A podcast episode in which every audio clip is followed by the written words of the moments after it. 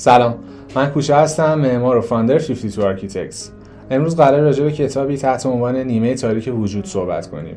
این کتاب نوشته دبی فورد دبی فورد نویسنده مربی و سخنران امریکاییه که در سال 2013 پس از تحمل بیماری طولانی سرطان از دنیا میره.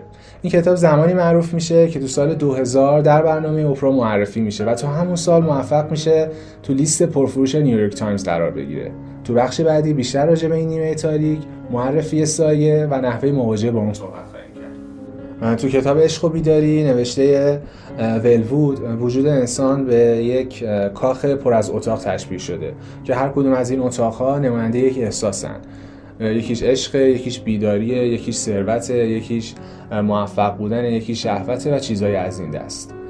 توسعه پدر مادر جامعه محیط و چیزهای از این دست باعث میشه که درهای یک سری از این اتاقها بسته بمونه. مهرمون بشه و ما نتونیم اجازه ورود بهشون داشته باشیم. در حقیقت نیمه تاریک وجود یا همون سایه همین اتاقهای در بسته است. مجموع این اتاقهای در بسته است تو بخشی از کتاب میگه اگر می‌خوای سایه رو درک کنی لازمش اینه که این قانون رو بپذیری که تمام ویژگی‌های مثبت و منفی در آدم ها مشترکه. این به چه معنیه؟ یعنی تمام واژه هایی که برای ما بدن. تمام هایی که برای ما خوبن در همه آدما هست در همه آدم ها عشق هست در همه آدم ها حقارت هست حسادت هست عصبانیت هست بنا به شرایط مکانی، خانواده و محیطی که وجود داره می‌تونه این خصلت ها نمود پیدا کنه و یا برای مدت های طولانی پنهان باقی بمونه. ذهن برای اینکه بتونه این ویژگی ها رو انکار کنه دو تا راهکار داره. یکی نصیحت یا یکی حقارت.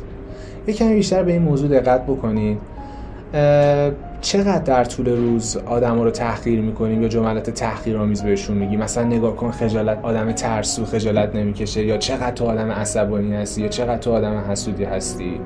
یا چقدر ما در طول روز در حال توصیه کردن و نصیحت کردن به آدم هاییم ذهن برای اینکه بتونه به اصطلاح این ویژگی های انکار شده رو فرافکنی کنه میاد اینا رو به آدم های دیگه نسبت میده یا حل میده به آدم های دیگه ای برای اینکه ذهن بتونه این ویژگی های سرکوب شده رو انکار کنه همیشه از این دوتا مکانیزم استفاده می‌کنه.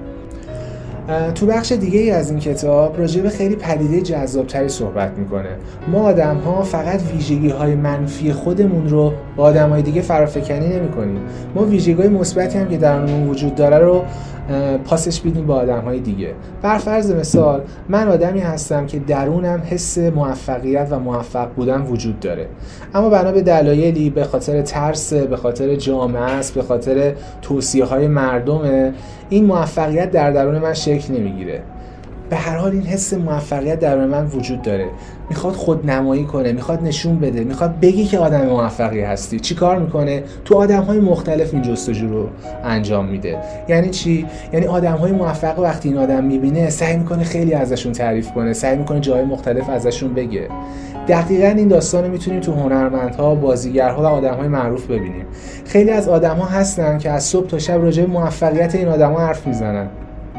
وقتی کنکاش می‌کنیم وقتی که کودکیشون برمیگردیم وقتی کلا اینا روانکاوی میشن می‌بینن تمام این خصلت هایی که تو این آدم های موفق می‌بینه و تحسینشون می‌کنه درون این آدم ها وجود داره.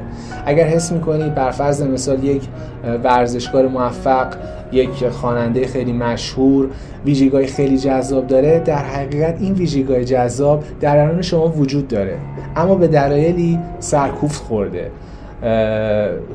همون اتاقهای دربسته است که هیچ وقت درش باز نشده. شاید موقع اون رسیده که کمتر به خودمون ضربه بزنیم و این همه انرژی رو صرف این کنیم که به همه اثبات کنیم که ما آدم های بدی نیستیم رو صرف رشد و تکامل خودمون بکنیم. این کتاب رو پیشنهاد می‌کنم نسخه کاملش رو مطالعه کنید و خوشحال میشم نظرات خودتون رو در مورد این کتاب در کامنت ها ببینم و بیشتر روش با هم صحبت کنیم.